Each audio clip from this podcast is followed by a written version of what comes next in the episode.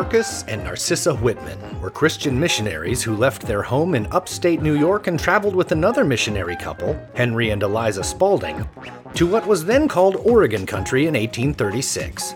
Their mission? To Christianize Indians. In fact, Oregon wasn't even a territory yet.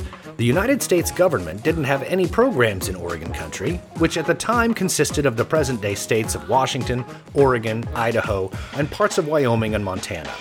The Whitmans and the Spaldings were among the very first Americans of European descent to travel across North America by land to the western part of Oregon Country.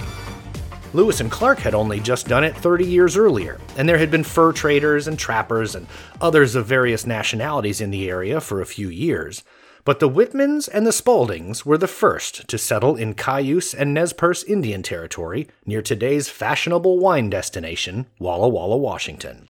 Eleven years after they arrived, a group of Cayuse ambushed and killed the Whitmans and 11 other people in what became a pivotal event in Washington state and Pacific Northwest history called the Whitman Massacre. I'm Eric Ebel, your fearless field guide to Washington state history, heritage, and culture, and the story you might think you know about the Whitman Massacre may very well be appended, or upended, or both by the time this episode is finished. This, my friends, is Washington, our home.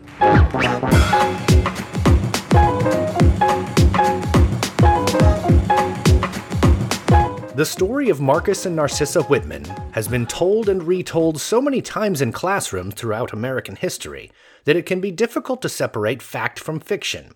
But a new book coming out this month from Seattle's own Sasquatch Books aims to do just that. It's called Unsettled Ground The Whitman Massacre and Its Shifting Legacy in the American West, authored by Cassandra Tate, a Seattle based writer and editor.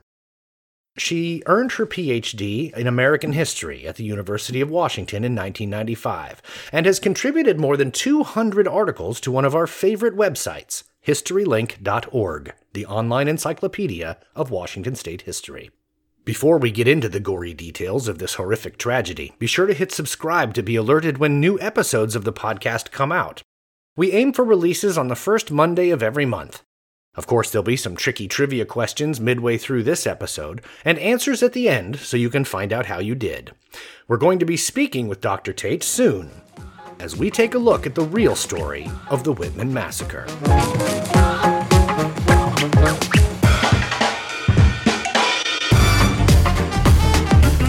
For those of you who have no idea what the Whitman Massacre is, or how its effects have rippled across time to lap against the shores of modern day discourse, I'll give you the Cliff's Notes version. Or, for you millennials out there, the Wikipedia version. Prior to 1803, the United States didn't even stretch halfway across North America. Thomas Jefferson then purchased the Louisiana Territory from France, essentially expanding America two thirds of the way west toward the Pacific. He then sent Lewis and Clark and the Corps of Discovery to go check out the new purchase, which they did and came back with fantastic tales of strange creatures, harrowing landscapes, and tribal indigenous peoples. A few years later, a wave of religious revivalism called the Second Great Awakening swept across the East Coast, including a particular hotspot in western and central New York State called the Burned Over District it was so named because of the highly publicized revivals that crisscrossed the region to such a great extent that spiritual fervor seemed to set the area on fire. Caught up in this fervor were a young Marcus Whitman and Narcissa Prentice.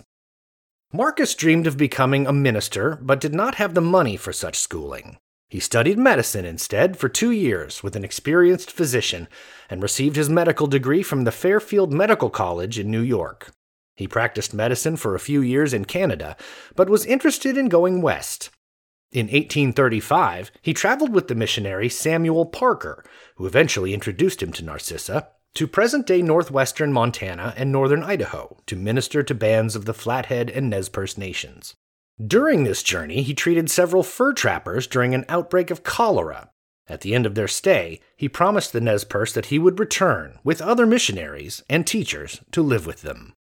Narcissa was a primary school teacher in Prattsburgh, New York, but like many young women of the era, she became caught up in the Second Great Awakening as well. She decided that her true calling was to become a missionary, but she wasn't allowed to do so as a single woman. After applying for missionary service, she met and married Dr. Marcus Whitman on February 18, 1836. The two were sponsored by the American Board of Commissioners for Foreign Missions, and, along with fellow missionaries Henry and Eliza Spalding, became some of the first Americans to travel overland on what would become the Oregon Trail to what would become the Pacific Northwestern United States. We'll learn more in 30 seconds, right after this quick break. Face coverings help stop the spread of COVID 19, whether we have it or not. So let's talk about face coverings, or masks. A good mask covers your nose and mouth, stays on your face, and doesn't have holes or tears. Have enough masks on hand to get you and your family through the week. Just remember to wear a clean mask or cloth face covering every day and throw away disposable masks after every use. Remember, masks are required for most people. Mask up to open up Washington. Visit coronavirus.wa.gov/masks. This message brought to you by the state of Washington. Welcome back, and thanks for listening. The Spaldings decided to establish their mission on Nez Perce land at a place called Lapwai, near present day Lewiston, Idaho.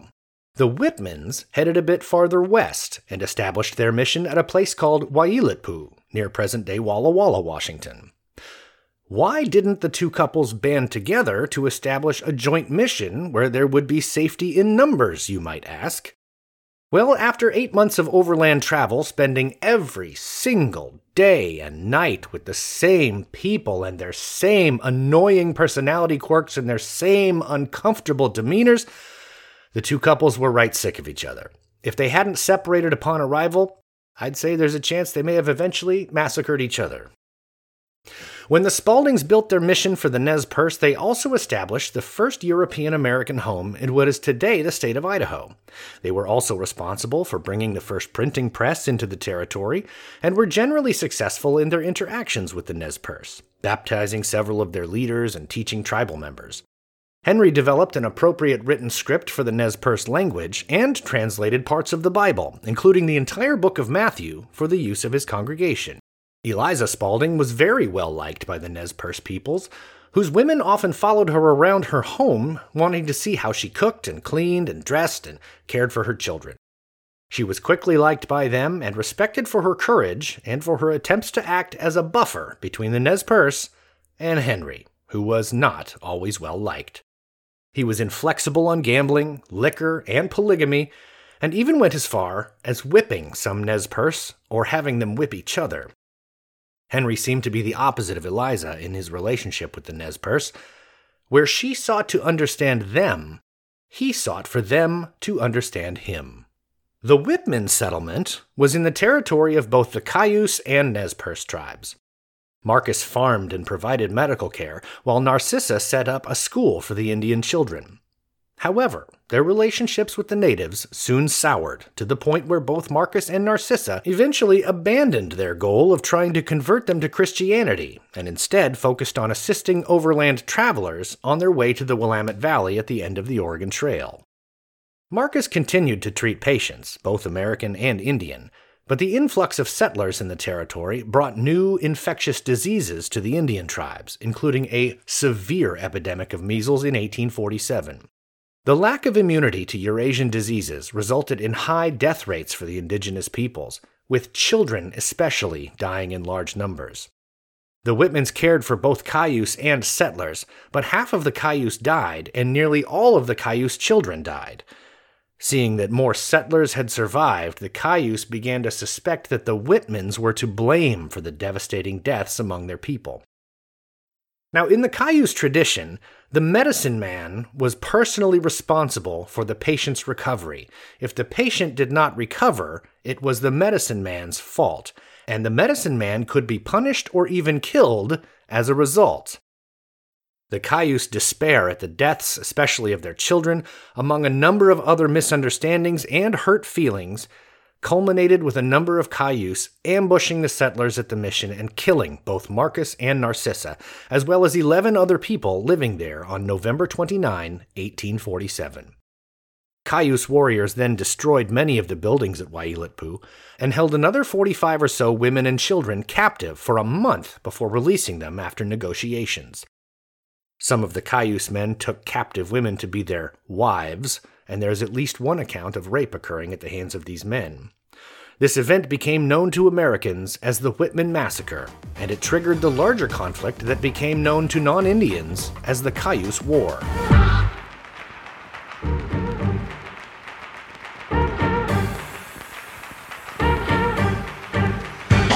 It's important to note at this point that the reasons behind the killings and the conflict are different depending on which perspective you take.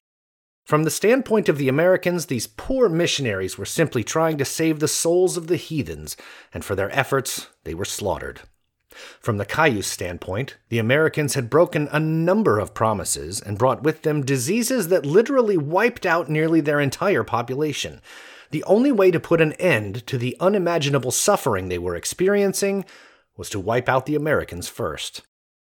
The old expression, to the victor go the spoils, is generally accepted as accurate based on who gets to write the corresponding history of any conflict. The growing number of American settlers, with their advanced technology, tipped the population balance in their favor. The hunt for the Indians who participated in the massacre resulted in the eventual hanging of five Indian perpetrators, which I put in quotes because there's conflicting evidence that those five men were even the same ones who participated in the killings. But somebody had to hang for it, and these men paid the price. Retellings of the harrowing events became more and more grandiose as the years passed. Even eyewitnesses were known to exaggerate their stories for shock value.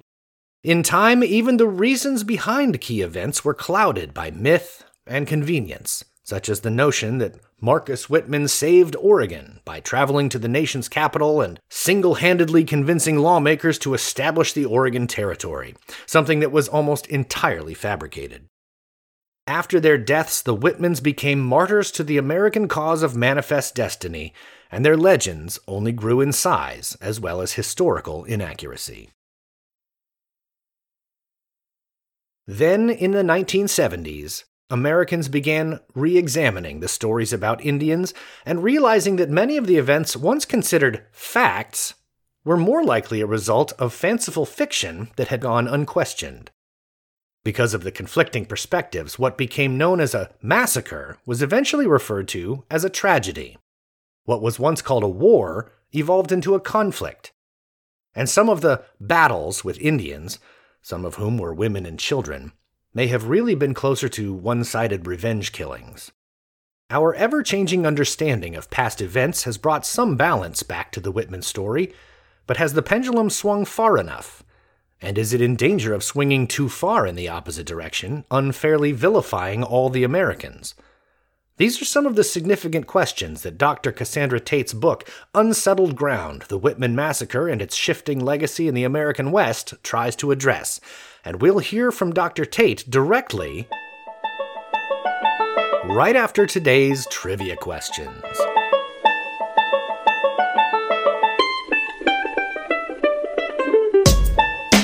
You know the drill, loyal listeners. I'll give you five multiple choice questions relating to today's topic, and you remember your answers until the end of the podcast when all will be revealed. Are you ready? Question one who traveled west with the Whitmans to establish their own mission at Lapwai in present day Idaho? Was it A. William Gray and Samuel Parker? B. Milton Sublette and Thomas Fitzpatrick? C. Jeff Thompson and Fairfield Pratt? Or D. Henry and Eliza Spalding? Question 2. What year did Marcus and Narcissa get married? Was it A. 1929? B. 1836, C. 1863, or D. 1689? Question 3. What was the nickname of the western New York area where religious revivalism was rampant in the early 19th century? Was it A. The Burnout District, B. The Hotbed District, C. The Overdone District, or D. The Burned Over District? Question 4. What epidemic nearly wiped out the Cayuse people during the tenure of Marcus and Narcissa Whitman? Your answers are A. Measles, B. Cholera, C. Smallpox, and D. Dysentery. And question 5. Not a multiple choice, more of a take your best guess question. Name three things in Washington named after Marcus Whitman. And I'll have your answers after the interview with Dr. Tate, after this short break. We all miss the life we had before COVID 19. All the barbecues, birthday parties, anniversaries. But for now, the party can wait. The health of your family and friends is much more important. If you have COVID 19 and you get near others, everyone you come in contact with is at risk to get very, very sick. It's okay to say no to that gathering because saying no today means we'll all be healthier tomorrow. For more information, visit yakamatogether.org. This message brought to you by the state of Washington. Joining me now is Dr. Cassandra Tate, a former journalist of 25 years before earning her PhD in history at the University of Washington. She's authored numerous essays available at one of our favorite online resources, historylink.org, and her latest work is a book coming out this month called Unsettled Ground The Whitman Massacre and Its Shifting Legacy in the American West. Dr. Tate, thank you so much for taking some time with me today. It's my pleasure, Eric. So, I wanted to start by asking you what compelled you to write a book about this topic that seems so integral to Pacific Northwest history? I was introduced to one version of this story when I was in elementary school in Seattle in the late 1950s. And it made a very vivid and durable impression on me as I remembered it. Narcissa Whitman was a beautiful, saintly woman. Uh, her husband, Marcus Whitman, was a strong, heroic man. And they were both kind and noble people who were brutally murdered by the mean, ungrateful Indians that they had tried to help. Back, you know, in elementary school in Seattle in the late 1950s, I heard a version of that story. It was part of a unit on the brave pioneers who came west to make homes and towns in a land that was virtually empty, we were told, empty except for the occasional wild Indians who attacked the wagon trains of the brave pioneers. We girls made sunbonnets and aprons, and the boys made uh, imitation coonskin caps and plywood rifles. And I thought it was all great fun. So, flash forward to the 1970s. Around the time that books such as Custer Died for Your Sins and Bury My Heart at Wounded Knee and popular films such as Soldier Blue and Little Big Man were coming out, and shifting the narrative toward a more sympathetic view of the indigenous people. I was living and working as a journalist in Lewiston, Idaho, and I lived not far from the Spalding mission on Nez Perce land at Lapwai. That's the mission established by Henry and Eliza Spalding, the couple who came west with the Whitmans. I just became interested in these missionaries. Their motives and objectives, uh, their relationship with the uh, indigenous people who may have had come west to quote save unquote, and also in the ways in which the stories told about them had changed over time. I just became interested in the contrast between the story that I remembered as a schoolgirl and stories that were being told in the 70s and 80s. And I just got drawn deeper and deeper into the story and into the Cayuse. I became interested in who they were and what they had expected of the missionaries. They had invited the missionaries to come and settle on their land, and I was interested in why did they do that? What did they expect to gain from that relationship? I would like to mention that as a student who grew up in Washington State's public school system in the late 1970s and early 1980s, that narrative that you had mentioned was still being taught even that late in the end of the last century. Well, I uh, I can't speak to how things are today, but I, I hope there's been some evolution. I think there's been a great deal of progress made since then, for sure. And a lot of it has to do with folks like yourself who are looking for deeper answers, I think, in the stories that we all grew up hearing.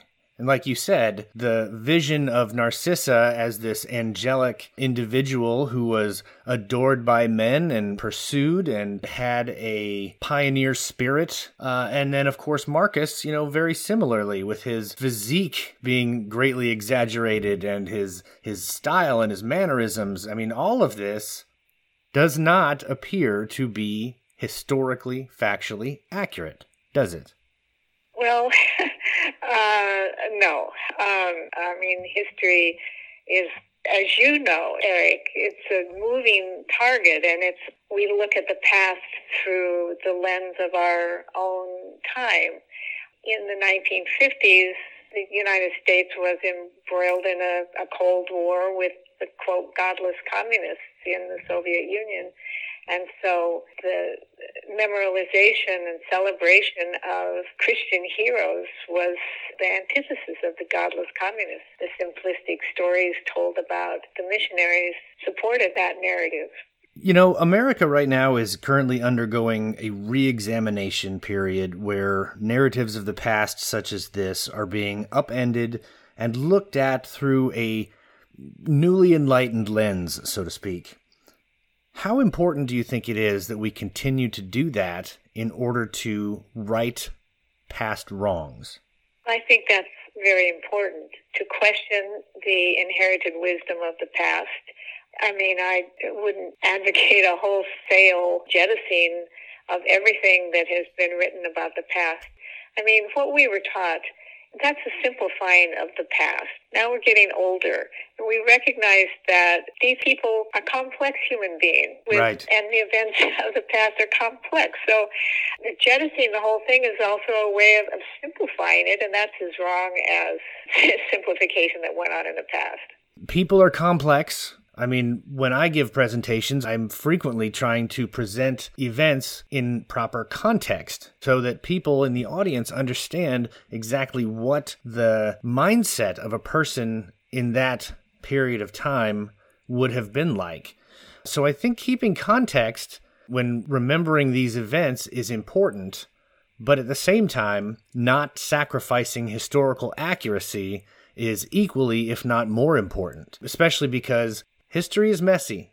It's never crystal clear. Absolutely. And I hope that if anything else in my book, I've tried to be as respectful and sensitive to the facts as I can best determine what they were and, you know, that means looking at it from a lot of different angles. I mean, I had the impression that Narcissa Whitman had her throat slashed. And there was a writer recently who said, you know, she was shot a dozen times and rolled into the mud and her bare back whipped by Indians. You know, to dig through different tales and try to, as accurately as possible, find out what exactly happened and where it's not known to acknowledge that and maybe embrace the complexity and the conflict, but absolutely to try to get the facts. So let's get back to your book real quick. It is exhaustively researched. I mean, there are no less than 35 pages dedicated to citations at the end of your book. Do you think that your book, Unsettled Ground, should be the new definitive work on this topic? Oh, I don't think I'd be that presumptive. I, I tried to write a balanced book with a more nuanced perspective than has been found in books on this topic, from the overly romantic accounts to the more overtly negative accounts in more recent books. I hope that it informs and maybe enlightens and maybe stimulates further discussion. Like anything in a historical retelling, it should add to the narrative rather than replace it. Exactly. You mentioned that this story has been significantly romanticized over the decades. From a devil's advocate perspective, what do you say to those who want to willingly perpetuate the myths and legends surrounding the massacre? I'd say let's pay more attention to the facts and uh, try to uh, shed the myth. Over time, Narcissa just became more blonde and more beautiful with every retelling, and Marcus became more heroic. And so the portrait that emerged of these two people is so divorced from the real flesh and blood people that it's not that difficult to drill down to the real human beings by looking at their copious letters. Narcissa was a better writer. Marcus was uh, a less graceful and less prolific writer, but still they both left enough and they were both written about enough by people who knew them that we can see the flesh and blood complex people that they that they really were and not the mythological creatures that they became. In the course of my research about these people, my own perspective changed quite a bit. I I find much to admire about them. Their courage, their willingness to face the unknown, their stamina, just the fact that they were tough people. Narcissa was in the late stages of pregnancy during the most strenuous part of that journey to Oregon. They set out to Christianize Indians, but they very quickly turned their attention to promoting the colonization of Oregon country, and they became sort of a way station on the nascent Oregon Trail. So she's often cooking three meals a day for a dozen or more people at that mission. And for the first five years, she did it all over an open fire. She didn't get a stove until she had been there for like five years. You cannot read her letters and not feel her grief after her toddler daughter drowned in that stream behind the mission house just a few years after they arrived in, in Oregon country. Marcus, just the sheer physical labor involved in building your house and making furniture and tilling unbroken ground so you can raise the kind of food you want to eat. He spent many days just bent with fatigue from the sheer physical labor involved in that, in establishing and expanding his mission and his farm. In 1838, the Whitman Spalding mission was reinforced by four other couples, missionary couples sent out by the organization that sponsored the Whitmans and the Spaldings, the Boston based American Board of Commissioners for Foreign Missions. These couples ended up, none of them got along. They're all very quarrelsome, strong minded, zealous people, and uh, they ended up establishing four different missions, widely separated. And Whitman spent much of his time traveling to these distant outposts, tending the sick and so on, leaving Narcissa alone and lonely back at the Whitman mission. So I can sympathize with that and, and like I said, find admirable qualities. I, in researching this book, I visited their hometowns in upstate New York and sort of retraced their journey out to Oregon country. And, you know, would settle in at a motel at the end of the day and have a, a hot shower and just reflect on the fact that Narcissa never had a hot shower. She would bathe in, in outdoors in the in the river for much of the year. Anyway, I just have some degree of sympathy and, and admiration for them. At the same time, you know, they were just so woefully unprepared for the work that they set out to do. They their understanding of what the plateau people wanted or needed was based on hearsay and imagination the primary qualification for appointment by the American board was piety. They were not given any cross cultural training. The American board did not expect its missionaries to show respect for or solidarity with the people they were supposed to live with. And in their surviving letters, neither of the Whitmans ever expressed any admiration or appreciation or empathy for the people that they were trying to quote save unquote. They didn't take advantage of any of the expertise that the Indians had to offer after having lived in that environment for thousands of years. Uh, they their lives might have been a lot easier if they had if they had incorporated foods like camas into their diet, nutritious tubers, and taken advantage of native expertise with using the sun to preserve foods. They did buy and eat Indian horses as a mainstay of their diet until they could raise enough cattle of their own to slaughter their own cattle.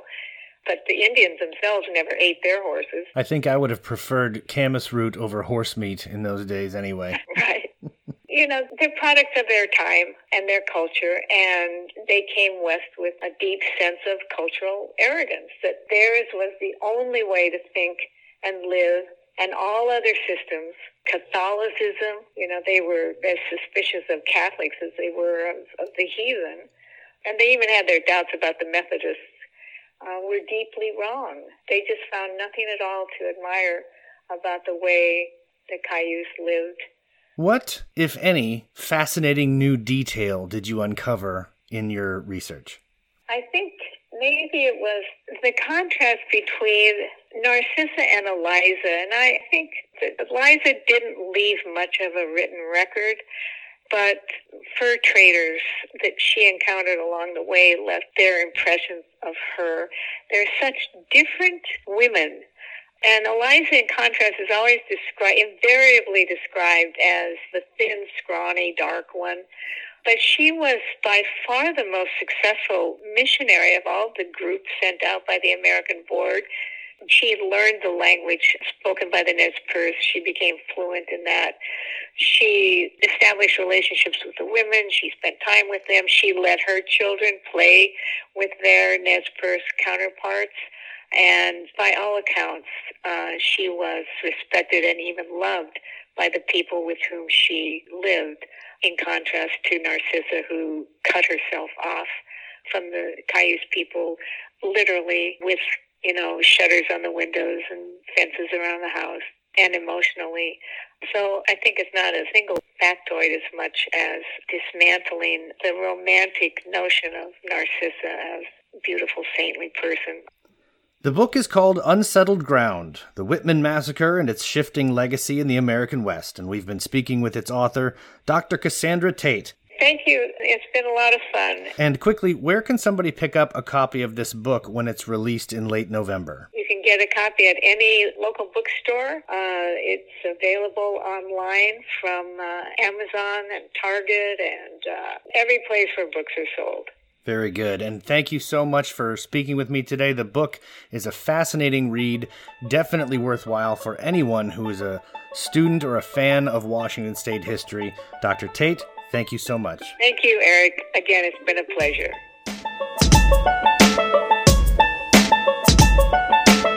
Time to answer those Whitman trivia questions.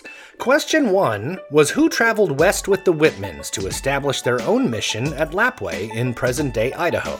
Your choices were William Gray and Samuel Parker. No, those were two other missionaries ancillary to the Whitman story. Milton Sublette and Thomas Fitzpatrick? No, those were two mountain men who helped guide the Whitmans overland to Oregon country. Jeff Thompson and Fairfield Pratt? No, that's a portmanteau of Thomas Jefferson, Prattsburgh, New York, and Fairfield Medical College. The answer is, of course, D. Henry and Eliza Spalding. Question 2 was What year did Marcus and Narcissa get married? A and D were 1929 and 1689, respectively, both being obviously ridiculous. C was 1863, which would have been 16 years after their deaths, a miracle even by today's harsh standards for miracles. That leaves B, 1836, which means they were married for 11 years before their untimely deaths. Question 3 was What was the nickname of the western New York area where religious revivalism was rampant in the 19th century? Your answers were the Burnout District, the Hotbed District, the Overdone District, and the Burned Over District. The last of which is correct the Burned Over District. Question 4 was What epidemic nearly wiped out the Cayuse people during the tenure of Marcus and Narcissa Whitman? Your choices were A. Measles, B. Cholera, C. Smallpox, and D. Dysentery. Dysentery and cholera killed many travelers on the Oregon Trail, and in the Oregon Trail video game, come to think of it. And smallpox did wipe out thousands of Indians across the country. But it was measles that beleaguered the Cayuse to the point of resorting to mass murder in a misguided attempt to stop it. And question 5 Name three things in Washington named after Marcus Whitman. Whitman is commemorated by Whitman College in Walla Walla, the Wallowa Whitman National Forest, Mount Rainier's Whitman Glacier, and numerous schools, including Marcus Whitman Middle School in Port Orchard, Marcus Whitman Junior High School in Seattle, and Marcus Whitman Central School in Rushville, New York, his hometown. In 1853, the state of Washington dedicated a statue of him at National Statuary Hall in the United States Capitol. Identical statues stand both in Walla Walla and at the state capitol in Olympia. The Washington State Legislature declared the fourth day of September as Marcus Whitman Day. A bronze tablet in Wheeler, New York commemorates his 1828 35 practice as a medical doctor in that town. In 1977, he was inducted into the Steuben County, New York Hall of Fame. Walla Walla has a Marcus Whitman Hotel and Conference Center.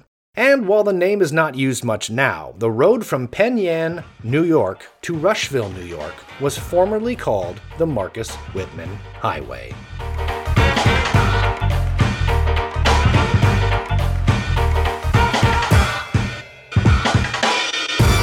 Some of the best evidence of how the Whitman legend evolved over time can be seen in pictures of Marcus and Narcissa themselves. Search Google for pictures of the martyred missionaries, and you'll pull up three distinct sets of images. The first are illustrations published in an 1895 book by Chicago newspaperman Oliver Nixon called How Marcus Whitman Saved Oregon. The picture captioned Dr. Marcus Whitman at the time of his marriage featured a ministerial looking man with a neatly parted haircut wearing the collar favored by a Presbyterian clergyman in the late 19th century. Whitman, of course, was not an ordained minister. Although he aspired to the ministry, he couldn't afford the time or education necessary to attain that.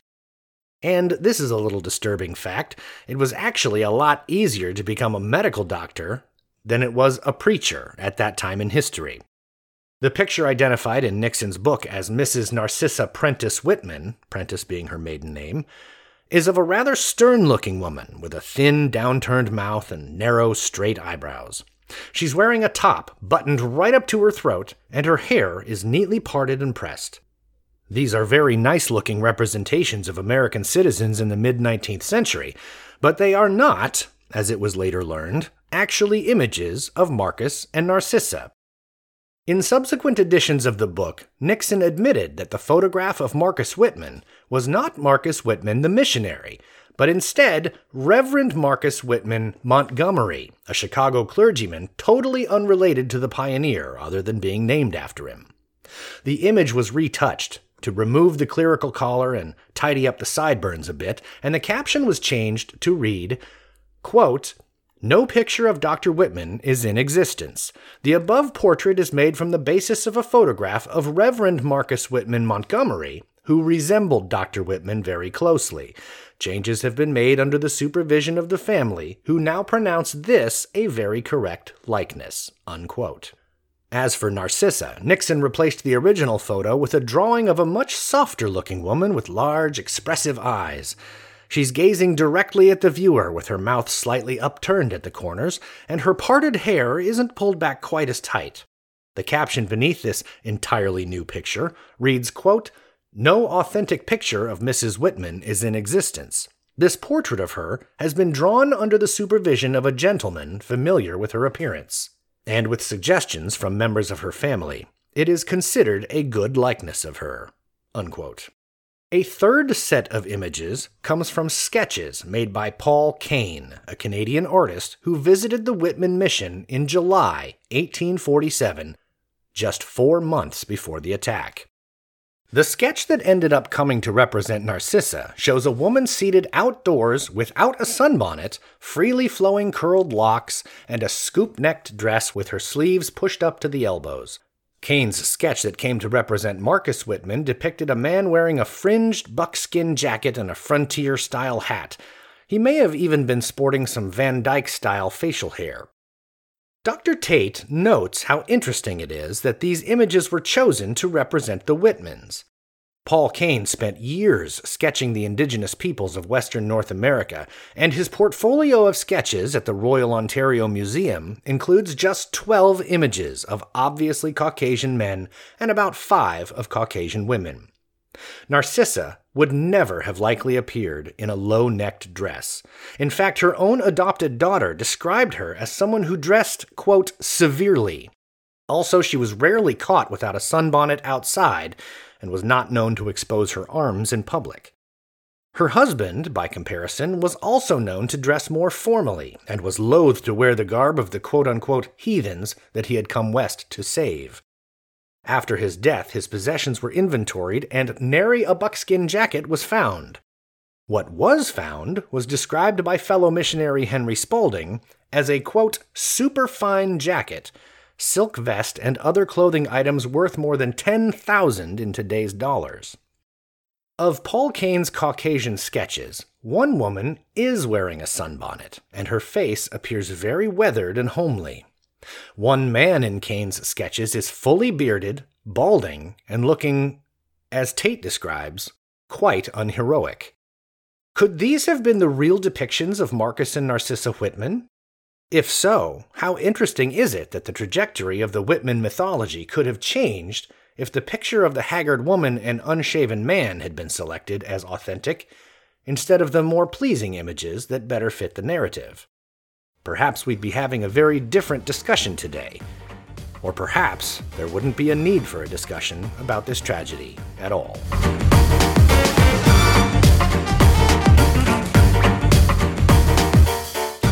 That, my friends, is the story of the Whitman tragedy, formerly known as a massacre. And hopefully, you've learned how important it is to put things into context when tempted to interpret historical events through the lens of today's standards. Try to remember that 150 years from now, there's a very good chance that historians might consider us unenlightened or even myopic. I have to say, after reading Dr. Tate's book, my own opinion on the Whitman statue in Olympia has changed. Prior to this, I was adamantly opposed to legislative calls to remove the statue. But upon reflection, I think what I was, and am, really opposed to is the diminishing of what the statue is supposed to represent. The fictionalized caricature of a muscly Marcus Whitman is not Marcus Whitman the man. That's Marcus Whitman the legend, a legend that does not and never existed. For that reason, it's time to consider removing the statue. But that does not supplant the need to recognize the fortitude, endurance, and determination of those first American settlers. Those, too, are admirable qualities, without which we would not have the great state that we all know and love today. History has room for multiple stories, and it's imperative that we tell all of them, not just the ones we happen to like today in order to get the whole picture. Please take a quick second to rate this podcast on iTunes, Google Play, Spotify, Stitcher, Blubrry, whatever podcast listening service you use. More ratings helps more people find the podcast and helps spread the word. A five star rating would be much appreciated, and please share it with your friends. Be sure to subscribe for new episodes featuring stories from Washington State's history, heritage, and culture. And follow Washington Our Home on Facebook, Twitter, and Instagram. There's lots of great video content on YouTube, and if you're looking for scenic pictures from around the state, look no further than the Pinterest boards. I sincerely hope you enjoyed this month's episode. And again, many, many thanks to Dr. Cassandra Tate and publicist Molly Woolbright at Sasquatch Books. You can reach me at eric at washingtonourhome.com. That's E R I C H at WashingtonOurHome.com to send feedback, ask questions, or just say hello. You know, the Marcus Whitman statue in the State Capitol building and at Statuary Hall in Washington, D.C., is one of two figures in Washington state history memorialized in bronze. Next month, we're taking a look at the other one Mother Joseph. Who was she? What did she do that was so critical in Washington? And why would anyone hold up and rob an elderly nun at gunpoint? It's not a very good way to get into heaven. We'll dive into Mother Joseph's story next month. Until then, I'm your fearless field guide, Erich Ebel, and I'll see you somewhere in Washington.